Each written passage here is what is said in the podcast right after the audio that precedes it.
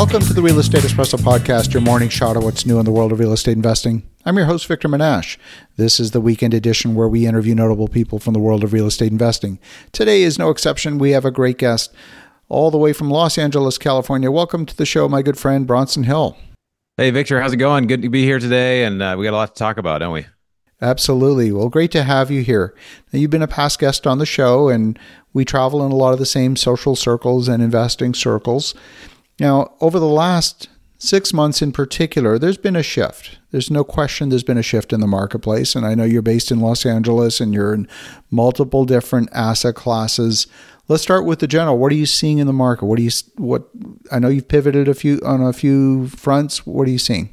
Yeah, so we when when rates started rising a couple years ago, we started uh, making some shifts. We started really ramping up some of the alternatives and things that weren't as dependent on interest rates. And so we have uh, raised uh, over $15 million for ATM machines. So an ATM machine operator, we're doing, you know, just different things than our traditional multifamily that we were doing. So we're doing a senior housing development now in Arkansas. We've got a debt fund that we're doing. Uh, we've noticed in general that uh, investor sentiment has softened. We were talking about that uh, before, you know, just the last couple of years, you know, we were raising much more money uh, from investors much easier. And I think a part of it is uh, the wealth effect. Some people have had some struggles in the deals that they're in. Maybe they've had a capital call or two from a deal, especially multifamily, um, and or you know, and then when you have that, that kind of makes you know so, someone less willing to invest in the next new thing but it also just it's kind of a sentiment. It kind of gets spreads around, and then you kind of see people are just kind of well, I'm a little more cautious, and you see uh, for I mean, even though there's all this money, they say I think something like six trillion sitting on the sidelines. Um, there's a lot of waiting, and uh, it's it's interesting, and so there has been a lot more um, just patience and waiting and seeing. And um, I think some of that is understandable. I think some of it is just kind of, you know, investors a lot of times, you know, the confused mind just says to wait. And uh, yet inflation, I think, is much higher than what it uh, is officially. So I, I, think there's a lot of different factors here. Uh, but I think in general, sentiment has definitely softened. And people are, are especially for multifamily, it's, it's really softened quite a bit. What do you think is driving that? Is it simply the increase in interest rates? It's just making it more difficult for the numbers to work. I know we're starting to see in a number of markets the rent growth that we experienced during 2020, 21, 22. That has certainly peaked, and in some markets has um, even started to decline a little bit as maybe more rational minds have prevailed. Is it that simple, or is there more to it? Well, I think uh, you know there's a lot of factors here. I mean, I talk about you know finance almost being like a board game that the pieces are continually moving and the, the, rules are kind of changing a little bit. And so that's you know there's a lot of different factors. So there's inflationary and deflationary factors. But you know when rates go up, the cost of money is higher. So we've what we've seen is initially it really didn't affect much, but over time, a lot of these multifamily properties in various markets. You know, one example is Atlanta. We own in a submarket in Atlanta, and the same property from you know 24 months earlier is worth 42% less in the exact same condition right? And that's that's an extreme in most other markets you know might be 20 to 30% but you know as an investor if you only put 20% or 30% down no matter how you operate that property where's the equity right? So it's just the math has gotten really difficult and we're seeing lenders there were all these groups that were doing these you know recessionary kind of like funds that were going to go buy distressed properties, but we're not seeing as a lot of distress. We're seeing a little bit, but not a lot. And what's happened is these lenders are actually just, you know, extending and pretending that there's not an issue, right? They're just kind of extending the terms and making it work, which I think is a good thing. They don't want to have a repeat of 2008.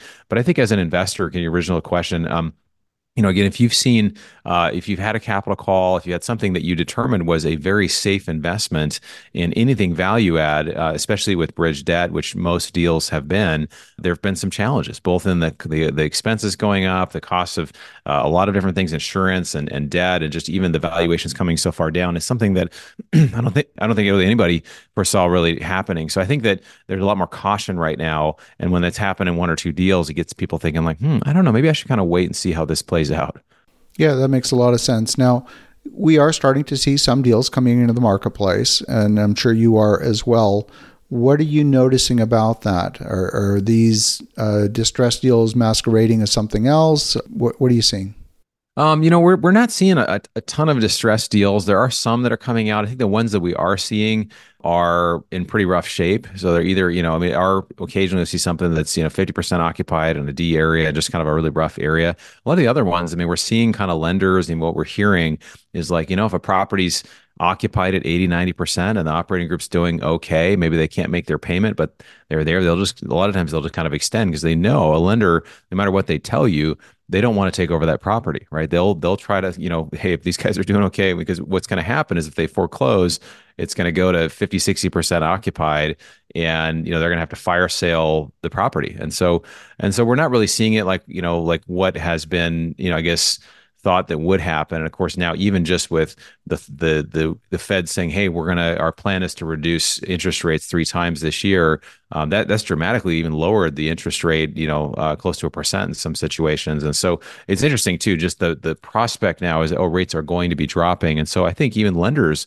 are saying, "Hey, let's let's be more involved in lending and let's kind of look at what we have and and figure out what's at risk." And so um, it, it is an interesting environment, particularly uh, it's kind of interesting how concentrated it is in, in multifamily, but um, it was multifamily was the darling child for so many years. I mean, if you invested between 2010 and 2020, you were a genius, right? Just by owning, right? And now it's become operations is really important. Your debt is incredibly important, and uh, investors are, are definitely uh, more cautious. There's no question. And you can, in fact, even in the current environment, like you said, be doing everything right and still have the deck stacked against you. If you're in that situation, if you're in the South and your insurance doubled or tripled or five times, as has happened to some, uh, what do you do? Do you go seek a, you just do a capital call and hope for the best, hope you get compliance? There's not a strong case for raising additional equity, nothing to sell. Yeah uh, wh- what do you do? It's hard. You can go to a capital call. I mean, there was a, a, capital call situation that we had, and you know, I went to one investor, and they and a lot of people don't talk about the fact they're capital calls, but there's one investor that said, "Hey, we've we've had." Uh, you know, I've had five capital calls, whatever, and I, I just don't have any more to put out there. So a lot of times a capital call now is actually becoming less effective. And so I, I think really the, the best thing you can do is obviously try to maybe if you're doing a value add deal, maybe stop doing the value add and just really focus on operations, get yourself to 90, 95% or higher in occupancy. And then just be communicating with the lender. You know if you're communicating with your lender hey this is what we're doing. Hey this is what's going on. These are the challenges. This is what happened with insurance. A lot of these lenders know this and they're actually you know no matter what they say again they don't want to take over a property and they're seeing this in other properties. So i think the more you can communicate with the lender the more they can be on your side and you say well how, how can we help solve this together and you know, the, the goal really, I think, of all this is that you know things will come around, rates will start to normalize or stabilize a bit. Even if they come down a little bit, a lot of this money that's on the sideline starts to come in, and the asset valuation over time should kind of start to come back because we have an asset that we know we're depending on which study you look at, we're three to seven million apartment or housing units short in the U.S but we're how are we seeing rents kind of go down? Well, we had this crazy time where rents were running up, and so there's some some readjusting. But I think I think looking back, in several years, we'll look back on this time and think, man, if I could have bought more deals right now, we'll actually be in a much better shape. Because when you buy, right, the buying price is fixed, but the interest rate can be readjusted later. And so I think that when interest rates do come down a little bit or they come down a bit and valuations go up, which I think probably will happen you know, at some point, it will happen in the next couple of years. Um, I think we'll look back and say, man, I wish I'd bought more the fluctuation in rates, I mean, a lot of people point to the Fed as being the arbiter of, of interest rates, but in truth, the short term rate, the Fed funds rate, hasn't moved one iota since July. And yet we've seen the yield on the 10 year Treasury ramp up significantly, peaked in the middle of October, and then ramp down significantly from the middle of October to now. And it really is that yield on the 10 year Treasury that determines the rate for permanent financing. And, and that's what we all live by when it comes to getting permanent financing. So is it really more about market expectation or is it really what the Fed says that's going to dictate what happens? Well, I think I think it's both. I mean, it's amazing. You know, when the Fed says something, it's like it's become the market. There's such a powerful force in the market. So if the Fed says, "Hey, we're going to raise rates by this amount, or it's going to be this much, and we're going to kill inflation," whatever. Well, you know, if you're an investor and, or you're a lender, you're like, well, if rates are going up, I don't want to be a lender when rates are going to go up because you know if right. I just wait a little bit like that. So, but if they're saying hey rates are going to go down, it, it's amazing how much power they have just by saying what they're going to do.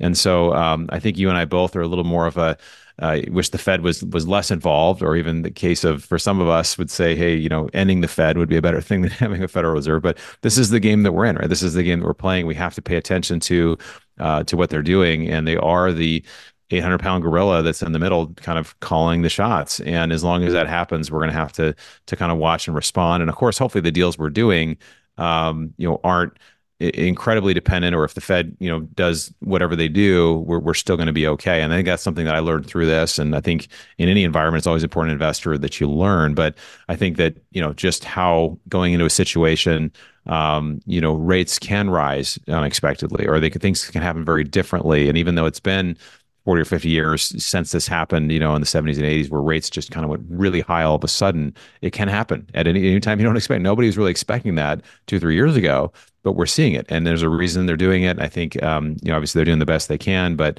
um, you know, there's a lot of challenges in, in finance, but it's, it's a, it's a good learning lesson, I guess, for all of us, just that, okay, you know, we got to prepare for things, you know, for black swans and things that we don't necessarily expect. Inflation is often driven by the cost of energy because for every unit of economic output, there's a, an equivalent unit of energy consumed somewhere in the world. So if the price of energy goes up, then you know chances are that you're going to experience the same thing, even from uh, from the point of view of uh, of consumer price inflation. So right now we're at a point where energy rates have been relatively stable for much of the past year, but there's definitely some serious warning signs on the horizon should we be preparing for a period of increased inflation, or do do we think it's under control? What if you're using your crystal ball over the course of the next 12 to 18 months? What are you forecasting? Are you are you putting contingencies in place in case things do remain higher for longer? Yeah, so I think that it, it is definitely a consideration in my book, uh, Fire Yourself, the new book that came out. Uh, we talk a bit about inflation and you know inflation officially you know three percent, three point five percent, kind of in that range. Generally, is what the Fed is saying. I really think it's more like seven or eight percent or higher. I mean, it just depends how you measure it and how you look at it. They've measured, they've changed how they measure inflation so many times that yeah. they don't, you know, they can kind of it's it's not even a real number. They call it the CPI or is this really the CPI? So, you know, how do you really see what's happening? And again, even just since I think it's since September, the federal uh, debt has gone up from 31 trillion to something like 34 over 34 trillion. So over three trillion just in the last three to five months. So we're, we're seeing continual spending, and that's the issue too. Um, you know, is is the more we spend, the more currency that is basically created, whether through debt or actual you know printing or digital creation of currency. Um, you know, we just know that's going to be a certainty. I mean, it's, you know, my friend Mark Moss says that, you know, there's three certainties in life, right? Death, taxes, and inflation. And so we know it's going to happen. So I think as an individual, how I prepare for that, um, is I, you know, I, I, don't know if you're of this camp too, but a lot of precious metals. I have physical precious metals that allow me to have ins- insurance against inflation.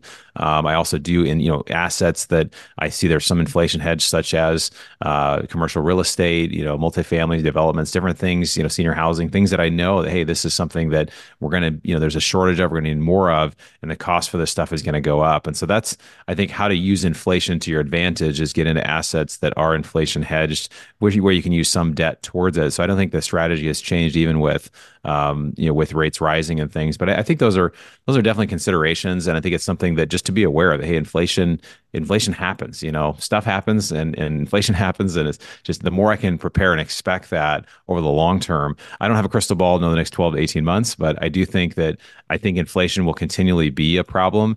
Uh, but how they determine it, they could just all of a sudden say, "Hey, we're back to two percent. We're right where we need to be," and you're like nothing has changed and prices are still going up at the store and everything and like these guys are liars but like you know they they have their agenda and they're doing their the job that they need to do to try to get confidence back. And you know inflation could actually real inflation could actually be going up but they could say it's 2% congratulations pat themselves on the back. And a lot of people would think oh they're amazing you know and and so you just have to kind of have another lens when you look at all the information that comes out. Absolutely.